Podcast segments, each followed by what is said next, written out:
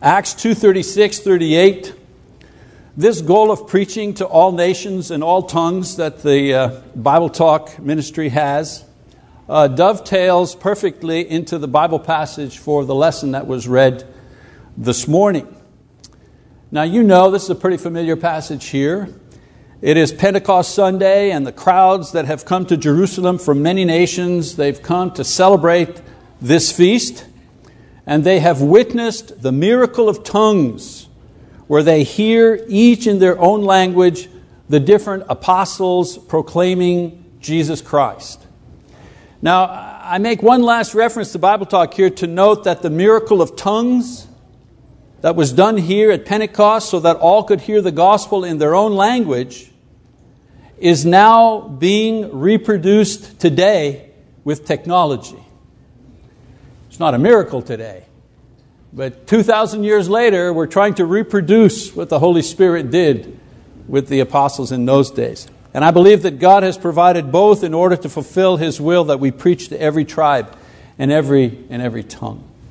Now, as far as Acts chapter 2, verse 36 38 is concerned, I believe that you know, Marty and I, as well as other teachers, have clearly explained that repentance and baptism are the proper response of faith when one hears the good news of Jesus Christ. I mean, when you hear the good news, the right response is to repent and be baptized. In other words, repentance and baptism, which is immersion in water, are the proper expressions of the believer's faith in Jesus Christ. Peter could have said at that moment, okay, everybody, raise your hand, snap your fingers, and you will be forgiven for your sins and receive the gift of the. He could have said, all right, everybody needs to walk to Bethlehem and then walk back while saying they believe in Jesus. And if you do that, then your sins will be forgiven. You know what I'm saying? I want everybody to take a sharp object and to cut the inside of their hand so that they can get some blood and then take the blood and rub it on their foreheads. And if you do that, your sins will be forgiven and you'll receive the gift of the Holy Spirit. But he didn't say that, did he? To the question, what should we do? He said, Repent and be baptized in the name of Jesus for the forgiveness of your sins, and you shall receive the gift of the Holy Spirit. So, by these, I demonstrate that I understand and believe that Jesus is the Son of God.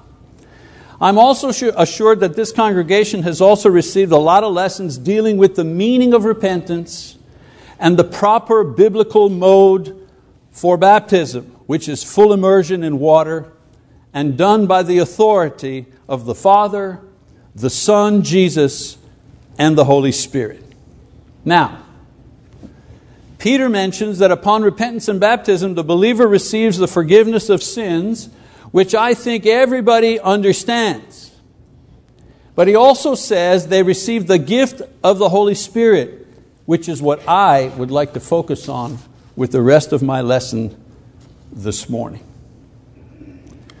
First question that I get about this when studying with people is the following is this you know, gift of the Holy Spirit the same thing as the gifts of the Spirit? In other words, does this gift mean that I should expect to exercise some kind of supernatural powers like some of the people did in the New Testament? And the answer to that is no. The gifts or the ability to perform signs and miracles were given by God to certain people for very specific reasons, but not to everybody in the first century. For example, the gifts, in other words, when I say gifts here, I'm meaning the empowering to do miracles.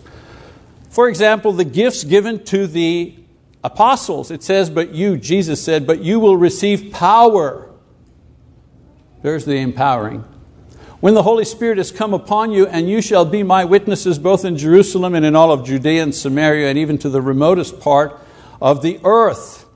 And the reason why the apostles received power to do miracles, among other things, was to confirm with signs and miracles the gospel that they were preaching, that the gospel they were preaching was actually true. So they go into a village and they say, Jesus, He's the Messiah. Jesus, we saw Him, you know, He's resurrected. Jesus is the one. Repent and be baptized. And the people go back and say, Says you. Says you. And then Peter would heal somebody. And then one of the apostles would raise someone from the dead, or one of the apostles would take the leprosy, or one of the apostles will cast spirits out of somebody to demonstrate that what they were saying was actually true. If you don't believe me just based on my words, believe my words based on what I have just done. Okay? So the apostles received gifts. There's another example kind of an outlier example, and that is Cornelius in Acts chapter 10. It says, while Peter was still speaking these words, Peter was speaking to a household where Cornelius, uh, who was a Roman centurion, he was the head of the household. He says, while Peter was still speaking these words, the Holy Spirit fell upon all those who were listening to the message. All of the circumcised believers who came with Peter were amazed because the gift of the Holy Spirit had been poured out on the Gentiles also. For they were hearing them speaking with tongues and exalting God. Then Peter answered, Surely no one can refuse the water for these to be baptized who have received the Holy Spirit just as we did, can he? And he ordered them to be baptized in the name of Jesus Christ. Then they asked him to stay for a few days. As I said, Cornelius was a Roman military officer, sincerely looking for the truth. And so Peter was sent to him to preach the gospel. Now, the purpose here for the miraculous tongues that these people were using was to provide a sign to the apostles that Cornelius and all the Gentiles like him were to receive the gospel, just like the Jews received the gospel. You see, Peter and the apostles at first, they were under the impression that, yeah, they had to, they had to share the good news all over the world to the Jews all over the world. You know, go everywhere where the Jews are and preach the gospel to them. And so God works this miracle. He puts the tongues into the mouths of Gentiles as a signal, as a sign to Peter and the others that it was okay to preach to non Jews as well. Another group, the disciples, it says, Now when the disciples or the apostles in Jerusalem heard that Samaria had received the word of God, they sent them Peter and John, who came down and prayed for them that they might receive the Holy Spirit. For he had not yet fallen upon any of them. They had simply been baptized in the name of the Lord Jesus. Then they began laying their hands on them, and they were receiving the Holy Spirit. Again, the empowering, the empowerment of individuals to speak tongues and to do works and miracles. This was transferred by the laying on of the hands of the apostles.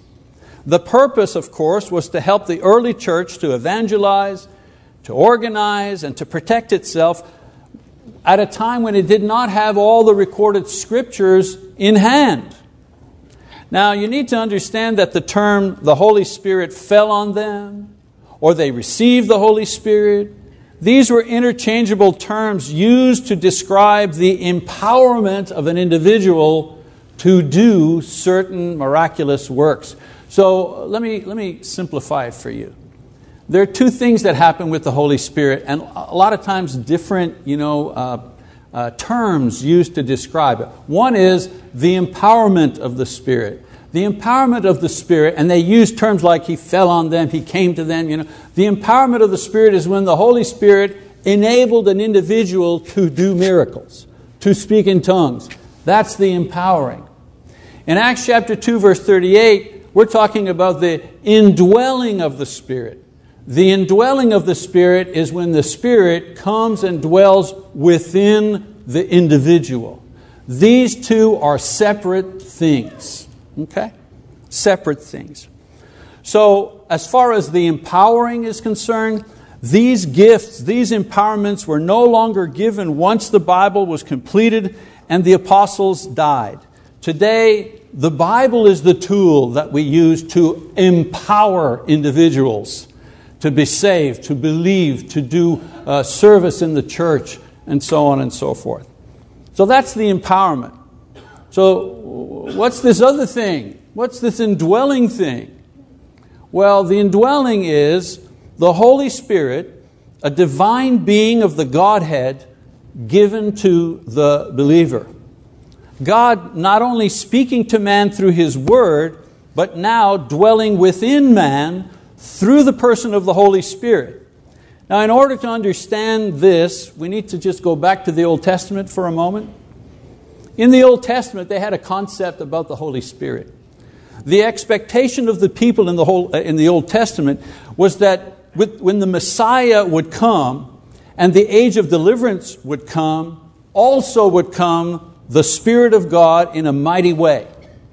In other words, they understood that not only the prophets and not only the special servants, as had happened in the past, would have the Spirit, but in a new and dynamic way, the Spirit would be on everybody.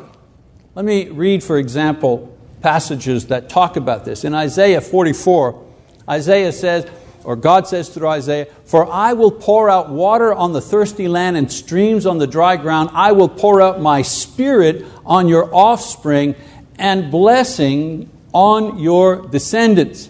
And then in Joel 2 28, Joel says, It will come about after this that I will pour out my spirit on all mankind, and your sons and daughters will prophesy, your old men will dream dreams, your young men will see uh, visions. So in the Old Testament, the hope was when the Messiah comes, the Holy Spirit would be with all the people, not just with the kings or prophets or the judges or the special people. Everybody, everybody would have the Spirit. And everybody would have the Spirit all the time. Because in the Old Testament, you'd hear the prophets say, The Spirit came upon me, and then they would speak. Or you'd hear David said, Please, Lord, do not take your Spirit from me. He would come and go. The promise was when the Messiah comes, the Spirit will be with the, the young, the old, the poor, the rich. No, no barriers. Everybody would have the Spirit. And so in the New Testament, Jesus and the apostles repeat this promise and they explain how it has been fulfilled. So in John 14, Jesus says, If you love me, you will keep my commandments. I will ask the Father, and he will give you another helper, that he may be with you forever. That is the Spirit of truth, whom the world cannot receive, because it does not see him or know him, but you know him because he abides with you and will be in you. And then in verse 23 says, Jesus answered and said to him, If anyone loves me, he will keep my word, and my Father will love him, and we will come to him and make our abode with him. Anybody who was paying attention to what Jesus was saying there immediately thought to the past, oh, wait a minute. Oh, wait a minute. He's promising us that He is the one who is going to give us the Spirit. Not everybody was listening, but those who were understood. Now, the word abode here means a dwelling place or a home. Note that it says that it is God Himself who will dwell within the believer through the actual person of the Holy Spirit. Not just the teachings or the ideas or the love of God, but God Himself will dwell within anyone who obeys God. Well, obeys what? Repent and be baptized. and you shall receive what? Forgiveness and what? Uh, the Spirit. So in Romans chapter 8, verse 11, Peter, uh, Paul says, But if the spirit of him who raised Jesus from the dead dwells in you, he who raised Christ Jesus from the dead will also give life to your mortal bodies through his spirit who dwells in you. So Paul explains plainly that it is the Holy Spirit himself who indwells the Christian. I mean, he says it twice. Now, indwells, that word indwells, it comes from a Greek word meaning house. The form here means to live in a house. It's the same word for those who live together in marriage that Paul talks about uh, in 1 Corinthians 7 12. So, Paul is saying that the same Holy Spirit that indwelled Jesus and raised him up on the third day, that Spirit also dwells in the Christian and powers his spiritual life as well. The implication is that the Holy Spirit dwells, of course, within the Christian. Paul doesn't explain the mechanics of how a divine being can inhabit a mortal body. I mean, how does that happen? I don't know. I don't even understand how television works yet. You know, how does the image get to my screen? You know, how does that happen?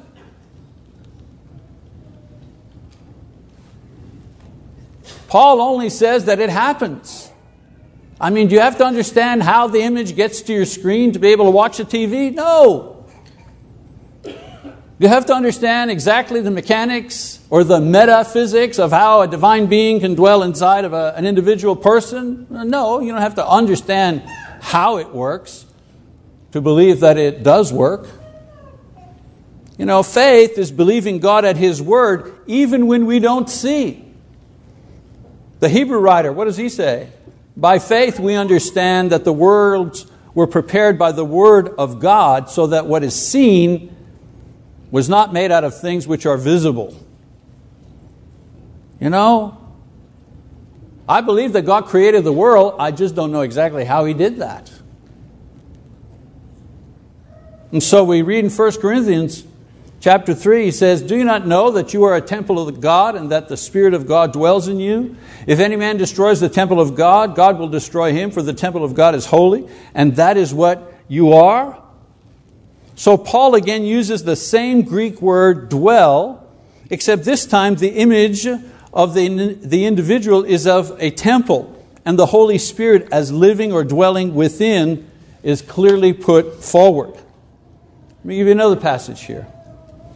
2 Timothy 1.14 says, Guard, Paul says to Timothy, guard through the Holy Spirit who, in, who dwells in us the treasure which has been entrusted to you.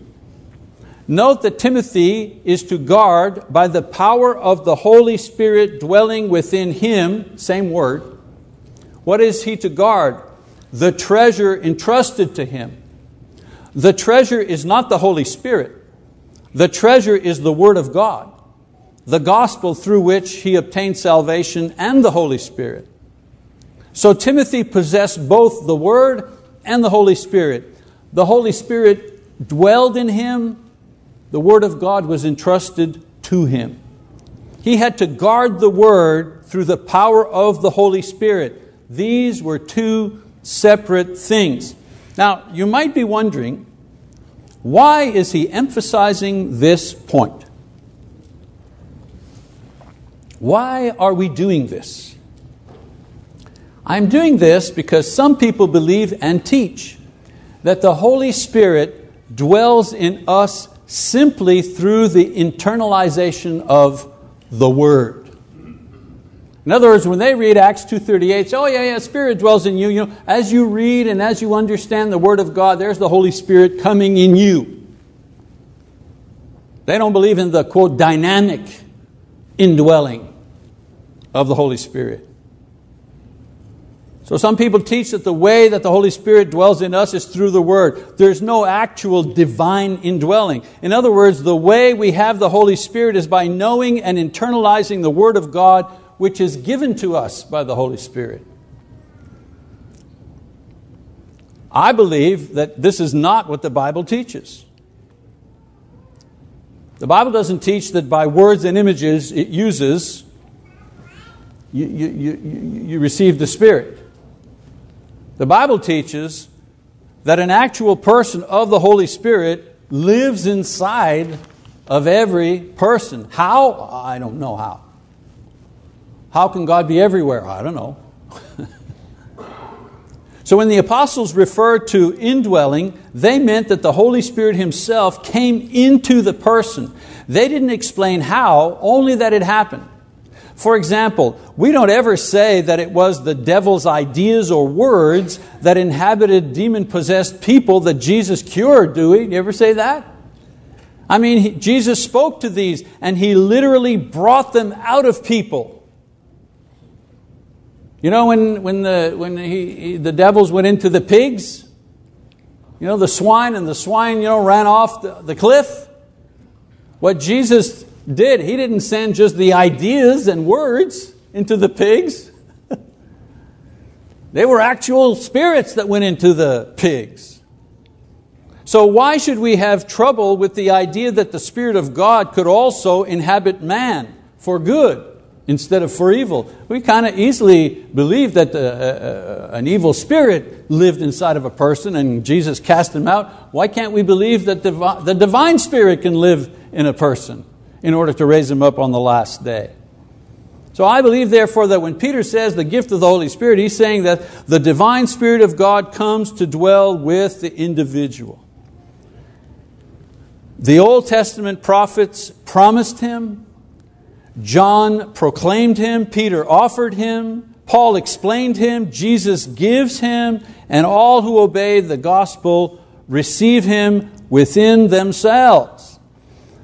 You know, we emphasize Acts 2.38, we always emphasize the baptism part, and that's fine, that's one part of the equation, that it's by immersion, you're baptized when you believe as a, as, as a reasoning individual, and so on and so forth. And, and then we say, oh yeah, and then you get the indwelling of the Holy Spirit we kind of say, oh, yeah, there's that thing too. But we really focus in. There are a lot more books about baptism than there are about the indwelling of the Holy Spirit. But if you were a Jew and if you were listening to Peter, I want to tell you the thing that resonated with you was not baptism. Because if you were a Jew, you were familiar with, yeah, baptism, repentance, sure, that's what John preached. John the Baptist. Yeah, we know, we know that. No, the thing that resonated with you was the gift of the. Is it that time? Is that the time that is now? Is that what we're going to receive? I think we forget to emphasize that idea. So here's the next question that comes up How do I know that I have the Holy Spirit if I do not perform signs or miracles? You may be wondering, why did he start over there with the signs, you know, the empowering? The indwelling's not the same as the empowering. People who are indwelled with the Spirit do not necessarily perform miracles. Well, if I don't perform miracles, how do I know He's inside me? Well, we can know that we possess the Holy Spirit now because we can perceive His presence in a variety of ways, even if we don't do miracles. And I want to wrap up my lesson by giving you a couple of these, okay? Number one, we know we have the Spirit because God's promise is sure to those who obey Him. The surest confirmation is God's Word. And if God has promised that those who repent and are immersed have the Spirit, then they do have the Spirit. You know, the reverse is also true. Those who do not repent and refuse to be immersed for forgiveness, well, they don't possess the Spirit, no matter what they say, no matter what they do. You know, when you've messed up for the thousandth time and you wonder, you know, am I, am I still going to make it? How, how, how, do you, how do you strengthen yourself? Well, I don't know about you, but I think of Romans 8 1. There's now no condemnation for those who are in Christ Jesus. Is that true? Well, okay. Am I in Christ? Yes. Move on. Move on.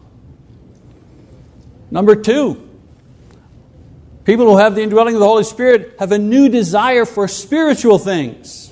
You know, our flesh drives us to seek for security and satisfaction of our needs, gratification of our desires, and much of our mental and physical energies, you know, are invested in these things. Some good, not so good. The Holy Spirit, on the other hand, motivates us to seek and experience spiritual things. Things like prayer, for example. Paul says, in the same way, the Spirit also helps our weakness, for we do not know how to pray as we should, but the Spirit Himself intercedes for us with groanings too deep for words. He is our prayer partner. He encourages us to pray with reassurance that our prayers will be heard. He stirs us to go to God and He keeps our prayers before God, before the throne of God. You know, why should we ask and why should we seek and why should we knock? Because the Holy Spirit is always there to help us. That's why. Another way we know. Another way we know is that we have a desire for righteousness. Romans 8 says, So then, brethren, we're not under obligation, not to the flesh, to live according to the flesh, for if you are living according to the flesh, you must die. But if by the Spirit you are putting to death the deeds of the body, you will live. Galatians 5:22 says, "But the fruit of the Spirit is love, joy, peace, patience, and so on and so forth." The Spirit leads us into the doing of good. The Spirit initiates in us a desire for higher moral standards and the cultivation of a more Christ like character.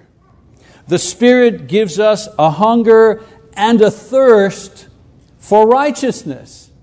Why is it that you want to do the right thing even though you don't feel like doing the right thing? That's the Spirit that's pushing you. Another way that we know, another way that we know that we have the Spirit is that we have a greater intimacy with God. Ephesians uh, chapter 3, uh, verses 14 uh, to 19. It says, For this reason I bow my knees before the Father, from whom every family in heaven and on earth derives its name from whom every uh, family in the heaven on earth derives its name, that he would grant you, according to the riches of his glory, to be strengthened with power through his Spirit in the inner man, so that Christ may dwell in your hearts through faith, and that you, being rooted and grounded in love, may be able to comprehend uh, with all the saints what is the breadth and length and height and depth and to know the love of Christ which surpasses knowledge, that you may be filled up to all the fullness of God. What's he talking about? The Spirit of God helps you to know God.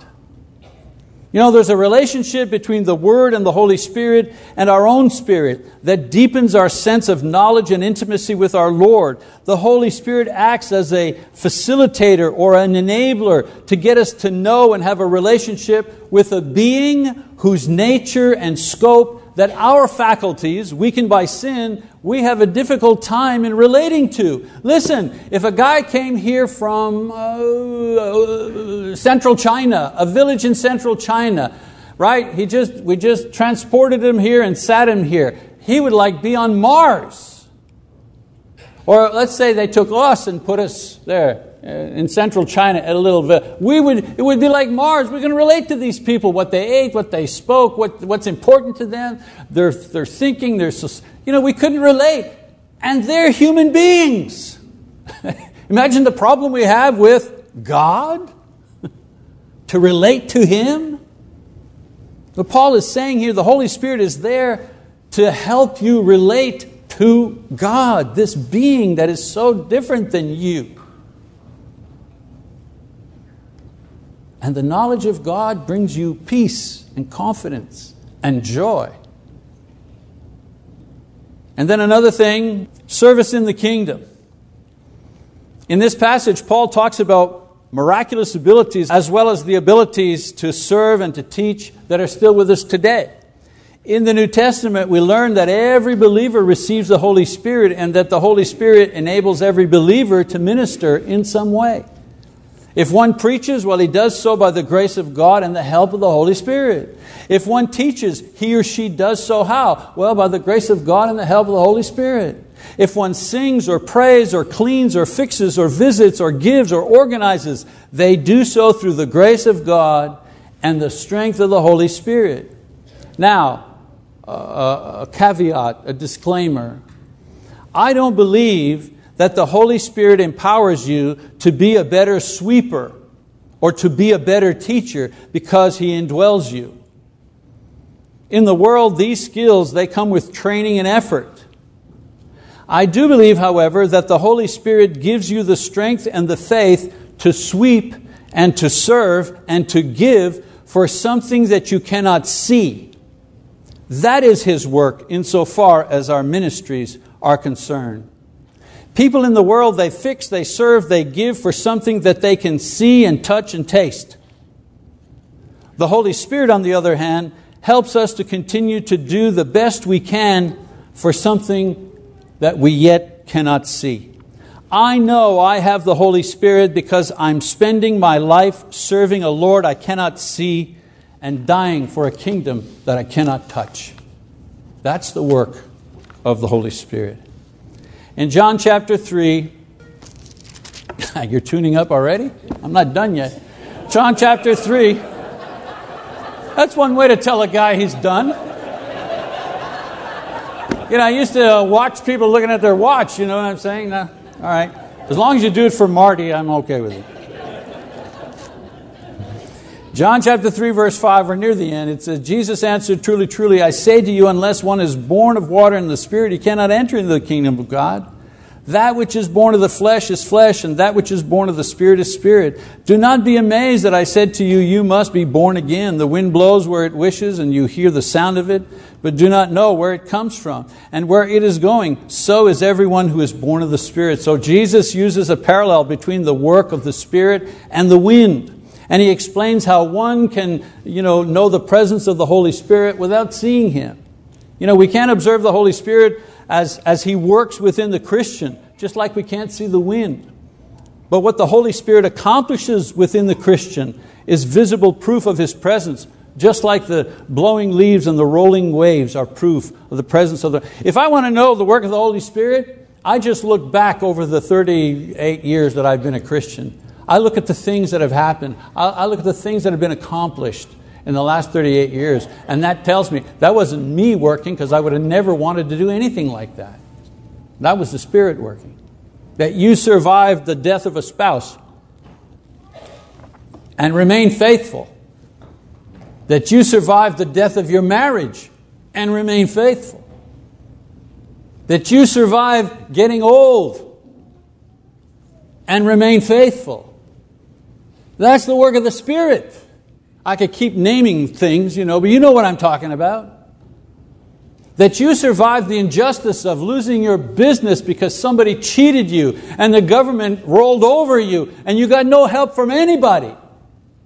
And you remain faithful to the Lord. Yeah, that's, that's the Holy Spirit working in you. That's how you know.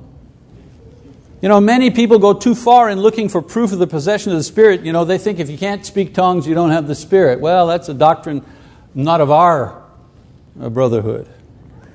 Others, on the other hand, limit the work of the Spirit by relegating His presence to an internalization of information, therefore voiding His dynamic power within the individual. But God's Word answers all who believe in Jesus Christ, repent of their sins, and are baptized, that He will give them the Holy Spirit to dwell in them forever. And all those who do so will perceive His presence as they see their spiritual lives grow in assurance and righteous living and intimacy and communication with God and His Son, Jesus Christ. Every time Jesus is preached, God offers every listener forgiveness for every sin ever committed and the gift of the Holy Spirit dwelling in your heart. And it's no different this morning. If you don't have the Spirit, then come and accept the gracious offer of God by confessing Jesus, repenting, and being immersed in water. If you do have the Spirit, but because of sin and unfaithfulness you have offended Him and you have quenched His power within you, why not come and be restored through prayer as we sing, as stand and sing the song to which we have been attuned earlier on. Let's stand and sing, and if the Spirit is moving you to respond, please do so now.